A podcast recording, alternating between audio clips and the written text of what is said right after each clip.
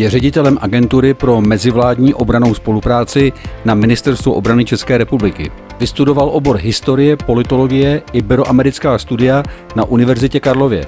Prošel několika funkcemi ve struktuře Ministerstva zahraničních věcí, včetně působení na zastupitelském úřadu v Addis Abebě v Etiopii jako vedoucí ekonomické sekce a zástupce velvyslance na zastupitelském úřadu České republiky v Tajsku v Bangkoku. Aleš Vitečka. Agentura Amos má za sebou dva roky působení. Jak se proměnila v, té, v, tom, v tom čase?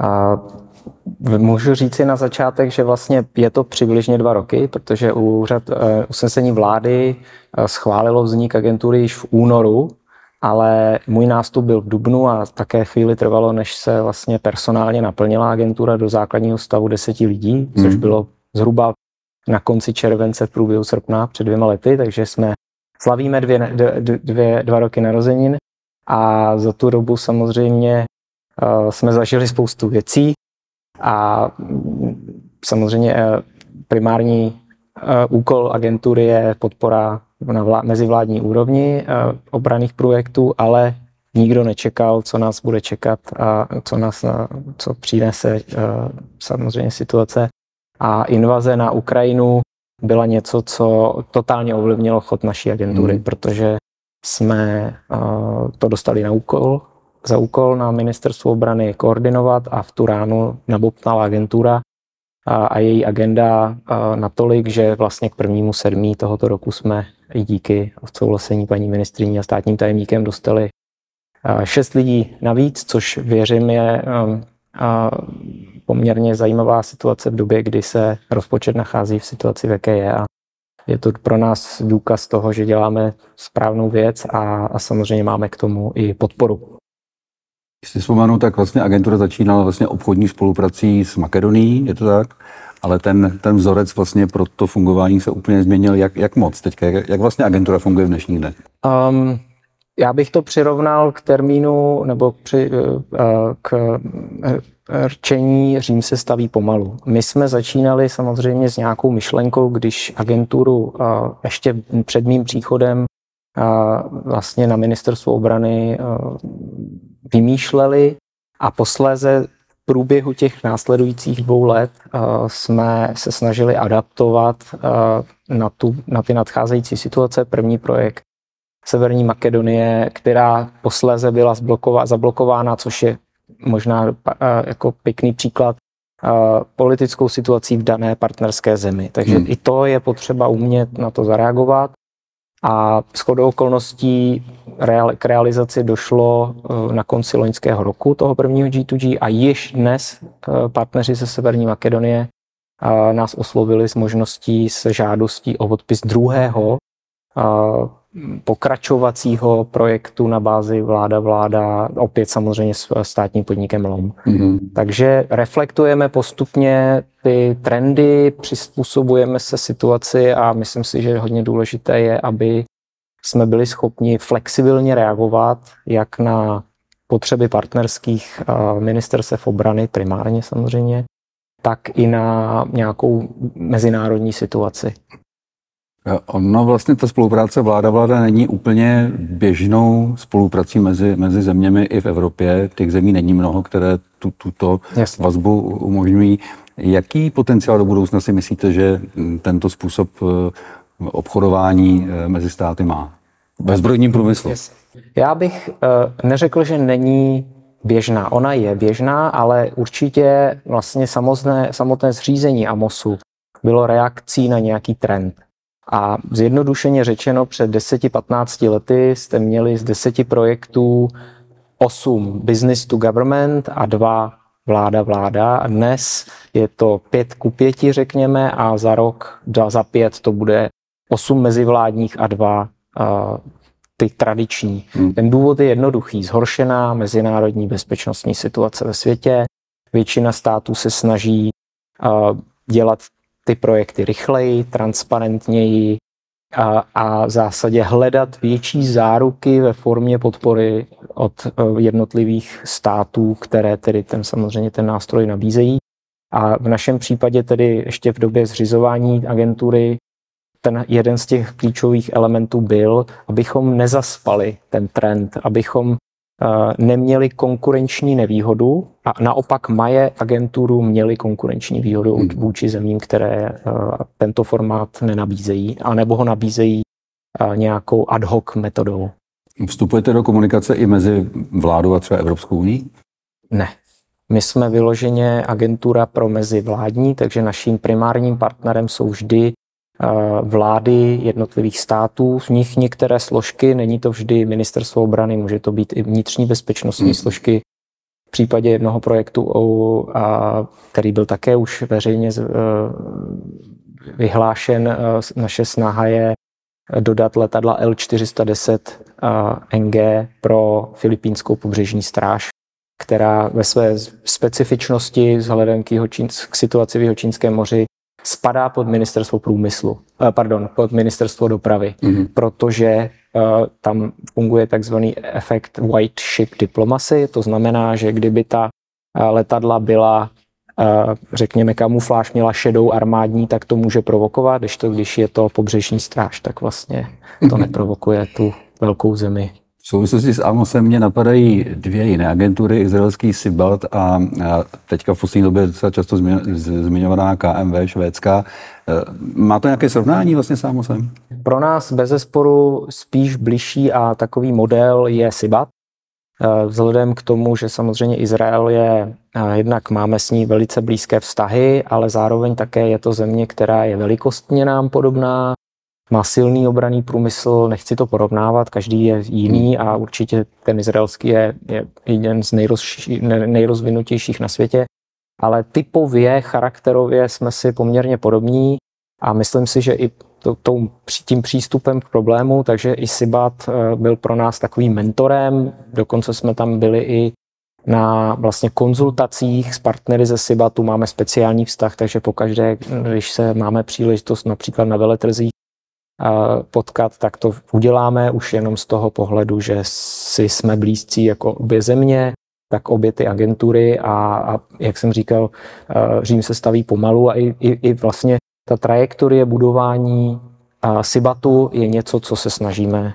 si reflektovat. Není důvod vymýšlet kolo, když už v rámci vlastně těch precedentních existujících agentur je něco, co funguje a z našeho pohledu nám dává nejvíc smysl se dívat po agentuře SIBA. Nicméně, možná se budete souhlasit, že vlastně eh, aktuální válka na Ukrajině trochu proměnila fungování eh, AMOSu jako agentury, která má podporovat export. Vy teďka spíš se věnujete možná trochu něčemu jinému nebo podobnému, nebo přibližte to. Uh, Samozřejmě nemůžeme ne, se nevěnovat klasickým projektům na mezivládní úrovni, takže ty mám, mám lidi, kteří se primárně soustředí na tu klasickou government-to-government spolupráci a pak je tam a, takový a, malý tým, který tedy díky tomu zvětšení i posílíme, a, který se věnuje primárně Ukrajině. Ten úkol nám byl zadán zejména proto, že na agentuře se sjednocuje a schromažďuje znalost nějaká specifická, eh, jak samozřejmě komunikace se zahraničními partnery, komunikace v rámci státní zprávy a samozřejmě, a v tomto případě to bylo nejdůležitější, nějaká znalost a nějaká síť eh, kontaktů směrem k našemu obranému průmyslu, a kterou jsme s tehdejším náměstkem Kopečným vlastně využili k tomu, abychom byli připraveni pro jistotu, kdyby invaze byla nastala, která bohužel samozřejmě nastala, a my jsme byli připraveni na to zareagovat směrem ve smyslu oslovení našich firm. Takže od toho 24. února samozřejmě jako e, prioritou číslo jedna je vojenská pomoc Ukrajině a zároveň je to mezivládní spolupráce. To, že jsou kontrakty potom podepisovány na úrovni firma, firma například s ukrajinskými státními e, importéry, tradiční exportéry v dnešní roli pouze importéry, je druhá věc, ale ono to dává smysl, protože klasický mezivládní projekt trvá dva až čtyři roky na to, aby se detailně vyjednal a to samozřejmě ta situace jako neumožňuje, takže my jsme ten, ten propojovatel mezi společnostmi našimi a tím a, potenciálem dodávek s, s tím, a, co může potřebovat ukrajinská strana urgentně. A samozřejmě posléze v průběhu toho konfliktu se čím dál více zvyšovala role Amosu v tom smyslu, že komunikujeme se zahraničními partnery jak v otázce koordinace toho, co urgentně a nejurgentněji potřebují, což nejlépe stělesňuje ten ramštejnský formát, je takzvaná Ukraine Defense Contact Group, ale také samozřejmě a s rostoucí mírou se pokoušíme koordinovat, případně se mm, komunikovat se zahraničními partnery v otázce hledání kofinancování hmm. či financování, protože s prodlužujícím se konfliktem v Ukrajině prostě jednoduše docházejí peníze a, a západní partneři je mají. V ten moment je potřeba, aby další z těch aliančních partnerů, který ví, kde sehnat zbraně, které jsou urgentně potřebné, má k tomu pod, podklady od ukrajinské strany, tak tou třetí, tím třetím krokem je ozvat se s tím našim západním partnerům, představit jim projekt a zeptat se, nechcete to spolufinancovat. Nejkrásnějším případem je naše spolupráce s Holandskem, která dosahuje stovek milionů euro a, a vlastně na bázi nebo na příkladu spolupráce s Holandskem se rozvíjí s dalšími partnery, a, protože se snažíme jako multiplikovat ty zdroje financování, aby a, urgentní požadavky ur, ukrajinské strany byly ideálně co nejrychleji a v co největším množství splněny. E, můžeme zmínit nějaké jiné státy než Ukrajinu, se kterými AMOS spolupracuje? Jste vzpomněl Filipíny? Jasně. V těch klasických government-to-government relacích tak samozřejmě naprostou prioritou je číslo jedna je Slovensko. Už jsme se účastnili tendru na dodávku osmikolových bojových vozidel Pandur. Hmm. A nyní se samozřejmě velmi intenzivně snažíme propagovat až z úrovně pana premiéra a paní ministrině dodávku cvičných letounů a lehkých bitevníků L-39NG. Ale zabalím to do uh, toho, že Slovensko a Česká republika mají samozřejmě a úplně bezprecedentní a speciální vztah, dosahující strategické úrovně a ta spolupráce uh, má mnoho podob a nejenom z České republiky na Slovensko, ale i opačným směrem a takže tady budujeme něco úplně speciálního. Eh, podotknu, že podobnou speciální relaci má například Finsko a Švédsko. Takže opět není to nic, co bychom dělali bezprecedentního, dává to z nějakých historických, geografických důvodů smysl. A další země velkým prioritním projektem, který byl realizován a tím podpisem to samozřejmě nekončí, je dodávka ručních zbraní do Ghany.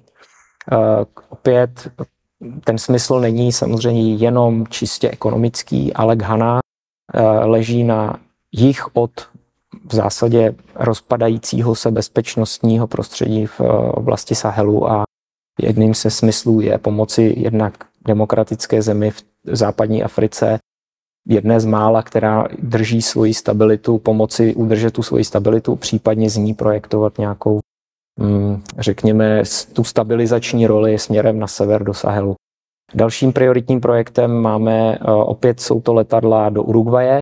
Tam nám to dává smysl, nebudu lhát, nejsou to žádné bezpečnostní důvody, hmm. jakkoliv eh, například z toho regionu mm, putuje eh, velké množství drog směrem do Evropy a vlastně ta role těch letadel má být mimo jiné patrolling nad mořskou, nad tím přímo nad tou ekonomickou zónou a vlastně snaha bojovat s drogovými kartely, které teda používají i tuto jižní cestu směrem k Africe a Evropě na pašování drog.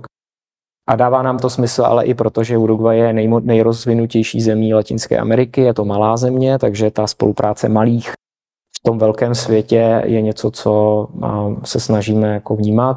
Samozřejmě Filipíny, dalšími zeměmi, jak jsem zmínil, vlastně druhý díl Makedonie, velký projekt v Keni, kde narážíme na příjemné problémy, že je příliš veliký na to, abychom byli schopni ho v daný moment realizovat, ale to jsou věci, které musíme právě jaksi v rámci té reflexe našich nástrojů se snažit řešit.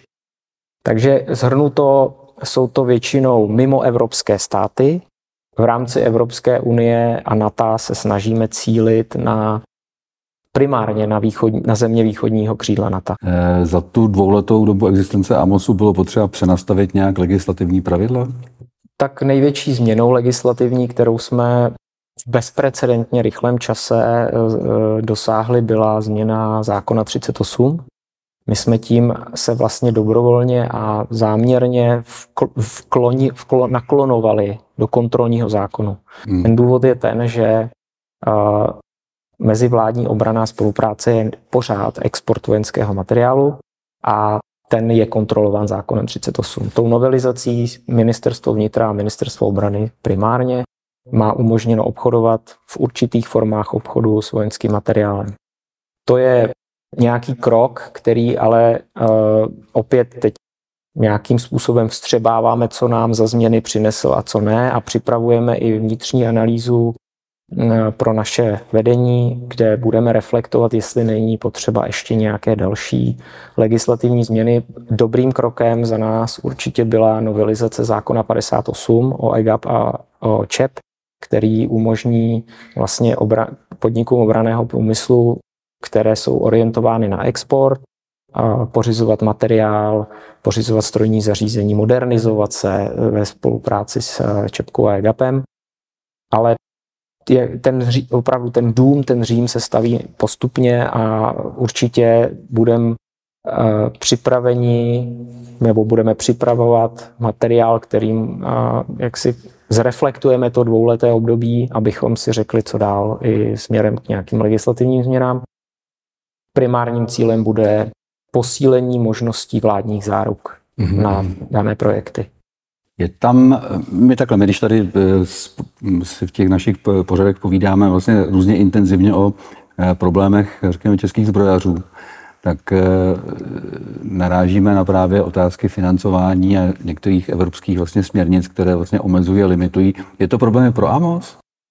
No, problém pro Amos. V zásadě lze říct, co je problém pro, ba- pro firmy, je problém pro Amos, protože hmm. jedno bez druhého nemůže fungovat. A čili ten EGAP a ty, ty, ty, ty další věci by mohly pomoct? Za mě bez sporu, eh, my proto jsme i podepsali již na IDETu v roce 2019 memorandum o porozumění mezi Čepkou a, a, a Amosem, protože to je i vzhledem k tomu rostoucímu trendu, k té vzestupné trajektorii G2G projektů, Máme tady instituci, která je vládní, patří pod ministerstvo financí, má nějakou svoji právní identitu, ale je to, je to vlastně banka zřízená eh, státem tomu, aby podporovala export. Hmm. Samozřejmě eh, ta doba letí tak rychle dopředu a zejména na, na hm, jaksi půdorysu toho konfliktu na Ukrajině se ukazuje, že to má mnohé nedostatky, že jsme na to nebyli připraveni, na, eh, jsme ty nástroje připravovali v době jako míru.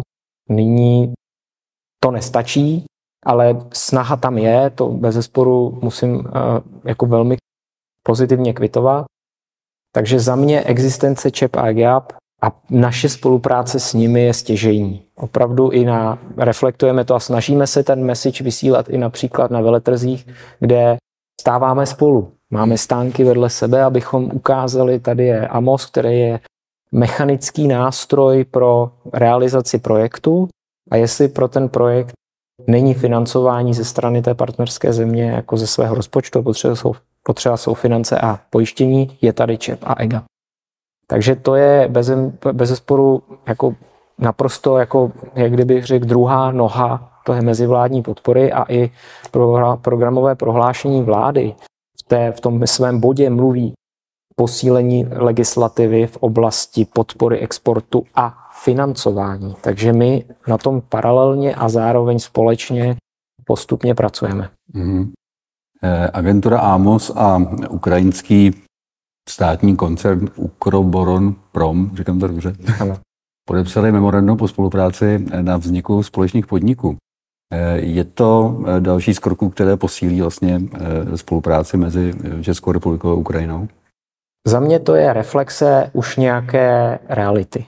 Jo, ten, to memorandum bylo podepsáno vlastně návazně na společné jednání vlád na konci e, října loňského roku a jednání pana prezidenta Zelenského s premiérem Fialou, tak vlastně hned si tři týdny na to jsme podepisovali memorandum a vlastně v době našeho rozhovoru e, se už, je už podepsán další stěžení dokument, který je podepsán, eh, byl podepsán během prezidenta, na návštěvě prezidenta Zelenského naším prvním náměstkem panem Šulcem s ministrem strategických průmyslů Kamišinem.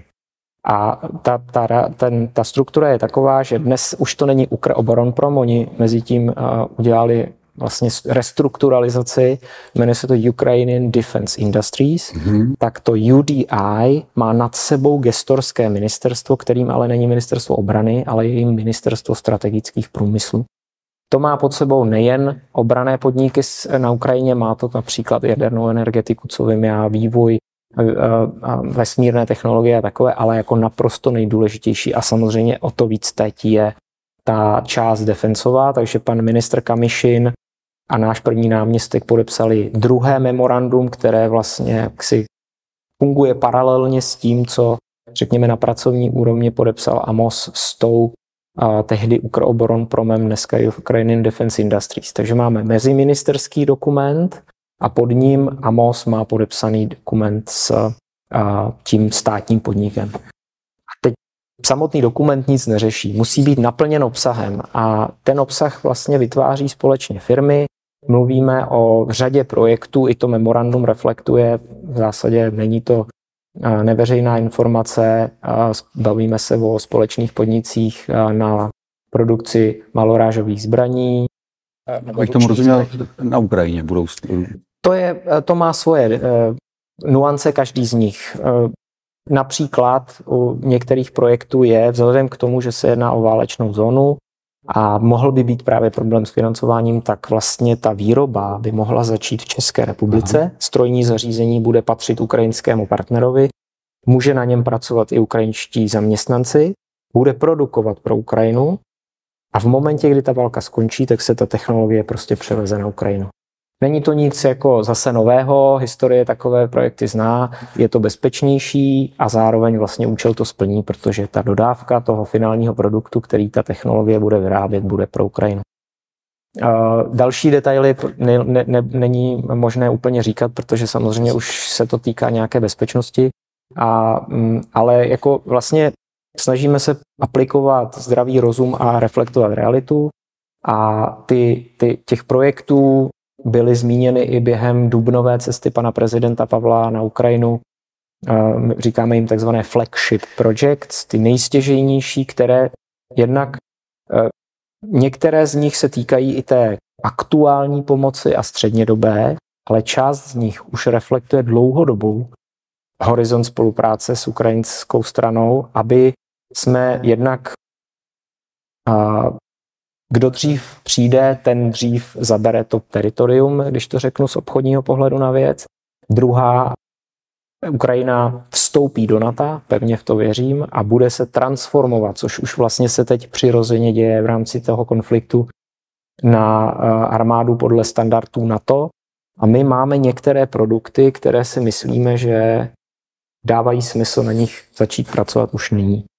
Mezi nimi jsou ta, ty ruční zbraně, malorážové střelivo, opravy a modernizace tanků, výroba velkorážové munice, spolupráce v leteckém oblasti. To jsou všechno vlastně jaksi pole v rámci obraných průmyslů obou zemí, kde je veliká tradice a schopnost Ukrajiny, spojení ukrajinského a českého obraného průmyslu dává velký smysl. Donedáv, mám na to jedno dobré, uh, dobrý moment z našich cest na Ukrajinu, kdy nám řekli, my už nejsme konkurentní, jsme partneři. Mm-hmm. Jednak teď máme partnerství vzniklé díky tomu, nebo posílené díky té, té válce, ale zároveň ta válka bude překreslovat siločáry v rámci globálního obraného průmyslu. Rusko je dnes, nebo před konfliktem bylo dodavatelem 20% vojenského materiálu po světě a nebude. A my musíme se umět na to připravit již nyní a vlastně pokračovat v tom boji za tu dobrou věc i tím způsobem, že budeme vlastně spojíme ty dva obrané průmysl, průmysly, díky ukrajinským podnikům zvětšíme tu škálu a můžeme tím nabízet řešení, která vlastně budeme eh, v těch daných partnerských zemích nabízet společně nebo společný produkt separátně, to už je vždycky na těch firmách, jak se hmm. domluví. Jaký je zájem mezi eh, českými zboráři o tento typ spolupráce, respektive není to také prostor pro, řekněme, státem zřízené firmy, jako je VOP a podobně? Tak VOP i LOM Praha jsou uprostřed všeho dění. My máme eh, s oběma podniky VOP také už to bylo zveřejněno, již podepsalo jeden kontrakt, nejdřív memorandum během jedné, jedné naší cesty a poté hnedka kontrakt se státním podnikem uh, ZIM na Ukrajině na modernizaci tanků T-64. Uh, VOP, bavíme se o řadě dalších projektů. LOM, zcela logicky, na Ukrajině je řada podniků, které vlastně v rámci toho socialistického systému produkovaly motory, produkovali další komponenty pro výrobu vrtulníků ruské provenience a jakkoliv my přecházíme na americké vrtulníky, tak to know-how tady je veliké a opět nám dává smysl spojit se a jak si nabízet dál po nějakou dobu eh, kapacity lomu a ve spolupráci s ukrajinskými podniky na modernizacích a opravách stávajících vrtulníků, které používají země, eh, partnerské země. A takže jako e, to je samozřejmě uprost, i, i díky tomu, že to jsou podniky, které jaksi navazují a tradicí, to dává smysl vzhledem k tomu, že, že ukrajinský a, a český obraný průmysl mají stejný, řekněme, východní charakter a půlka planety ho má také. Hmm. Takže tady ta logika je opět poměrně jednoduchá a obecně zájem našich firm je obrovský. Já vlastně tím konfliktem se akcelerovaly určité trendy a, a český obraný průmysl si myslím, že se ozdravil, našel si své místo na, na trhu, řekněme, jednotlivé firmy, ty větší a produkční si našli svůj prostor. A, a teďka vlastně vzhledem k tomu, jak se budou překreslovat ty siločáry, tak si myslím, že ta příležitost je historického charakteru. A pokud ji uchopíme správně a mým přáním je, aby to nebyl nutně jenom český průmysl, ale případně spolu s, eh, s tím ukrajinským, aby jsme zvětšili tu, tu scale uh, těch projektů, tak věřím, že jako máme šanci uspět. Mm-hmm. Prezident Pavel i premiér Fiala hovoří o konkrétních dodávkách, konkrétních druhů typů zbraní, střeliva, munice a tak dále. My teď tady probíráme vlastně jakoby nastartování dlouhodobé spolupráce v rámci strategických eh, Je to dostatečná spolupráce vlastně s Ukrajinou, respektive ono, jak to prochází v tom čase, je možné ještě někde přidat, přitlačit, nebo jak, jak to vlastně? Vždycky je prostor, kde si hrábnout, jak řekl jeden z mých kolegů na ministerstvu zahraničí, odkud vlastně pocházím. A určitě lze je a je potřeba více. Ta poptávka vzhledem k tomu charakteru, představme si, tam tisíc kilometrů bojiště. Nejdřív to byla obraná válka, pak to byla nějaká ty, ty vlastně ty loňské kap, kampaně Cherson a Charkov byly trošku jiného charakteru než ta obrana a dneska vlastně Ukrajina v ofenzívě, aby se aby osvobodila okupovaná území, a to konzumuje neskutečné množství vojenského materiálu. Takže vedle té průmyslové spolupráce je potřeba se soustředit na, na ty praktické, okamžité potřeby a, a samozřejmě mít maximální představu o tom, co český obraný průmysl umí v čase, v tom reálném čase a za reálných podmínek, za ceny, jaké umí nabídnout. Druhá část je snaha o získání toho potřebného, nejurgentněji potřebného materiálu ze z dalších zdrojů a pak je ta průmyslová spolupráce delší. Neděláme nikdo dost, ale to není proto, že bychom mohli a nechtěli, ale protože prostě ta potřeba je tak obrovská. To největší konvenční konflikt od druhé světové války v Evropě a e, prostě bavíme se o válce s Ruskem. Před válkou No, tom si myslím své, ale druhá největší armáda na světě. A Ukrajinci se jim postavili, na začátku v tom bylo hodně to překvapení, ta, eh, ten fakt, že to je velmi tvrdý národ, postavili se absolutně jako jeden muž Rusům, a, ale prostě to nestačí. A v tom čase s prodlužujícím se konfliktem je to stále víc o tom, že Západ nebo my musíme umět pomoci Ukrajině dodávat a nejenom ty západní produkty, protože ty jsou samozřejmě mnohem lepší, ale to ten poměr vojenské techniky na Ukrajině je pořád v naprostý většině eh, východního charakteru versus super moderní, skvěle fungující, mnohem efektivnější, ale pořád v menšině eh, operují ty západní produkty. Takže to je něco, co eh, je naším denodenním chlebem. Probouzíme se se stresem, že toho děláme málo, ale myslím si, že nejdůležitější je umět se jak si po té co si odpracujeme ten jeden den říct, hele, víc nešlo udělat. A to si myslím, že je prostě naše jako moto. A věřím, že když pan premiér a, a předtím na té tiskové konferenci bilanční s naší paní ministriní a generálem Řehkou a vlastně se reflektovaly ty dodávky. A čísla jsou impozantní. Jsme dodali 676 kusů bojové techniky a to nemluvím o malých věcech od bojových vozidel, tanky, raketomety, houfnice, to je opravdu jako na malou zemi veliký počet techniky. Nejsou to jenom dary, protože Česká republika nemůže jenom darovat. Máme příklady partnerských zemí, které prostě mají nějaké, nějaké legislativní omezení na exportní licence a my je nemáme. My jsme prostě měli politický mandát pomáhat Ukrajině stůj co stůj, takže se spojili uh, dary velmi silné a v, jako v početně velké dary armády České republiky. V prvních zejména čtyřech měsících zhruba a, sbírka. Ta hmm. pomohla, tam bylo miliarda korun za měsíc. To byly velké peníze. A západní peníze, nějaké mechanismy, kterými umíme dosáhnout do zahraničí a spojit to, protože jenom soustředit se na jeden segment, tak už bychom neměli co dodávat. I kdyby jsme měli bez, bezedné uh, nebo velké zásoby na skladech, tak vždycky jednou dojdou. Když to ta kombinace, uh, kdy se spojí ta, ten politický mandát a, a schopnosti států ve spolupráci s obraným průmyslem a upřímně za mě to je jako velmi osobní i to, jakým způsobem občané pomáhají. Hmm. A není to, že už to ne, že uh, ta sbírka opadla. Naopak máme, spolupracujeme skvěle s eh, kampaní Dárek pro Putina, která dělá ty cílené kampaně. Hmm. A i ty ukazují, že lidi pořád mají chuť pomáhat Ukrajině. Hmm. Možná optikou Amosu eh, válka na Ukrajině mění zavedené procesy a postupy. Je, týká se to například strategické, strategických surovin a, a kritické infrastruktury v České republice?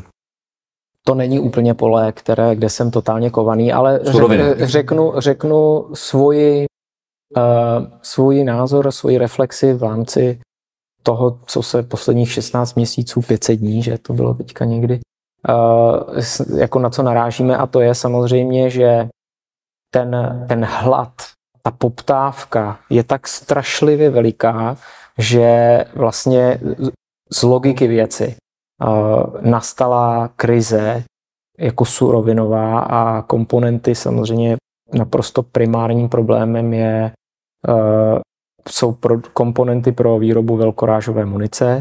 To logické, té munice se spotřebuje tak obrovské množství, že bez ní prostě, bez těch komponentů to nejde.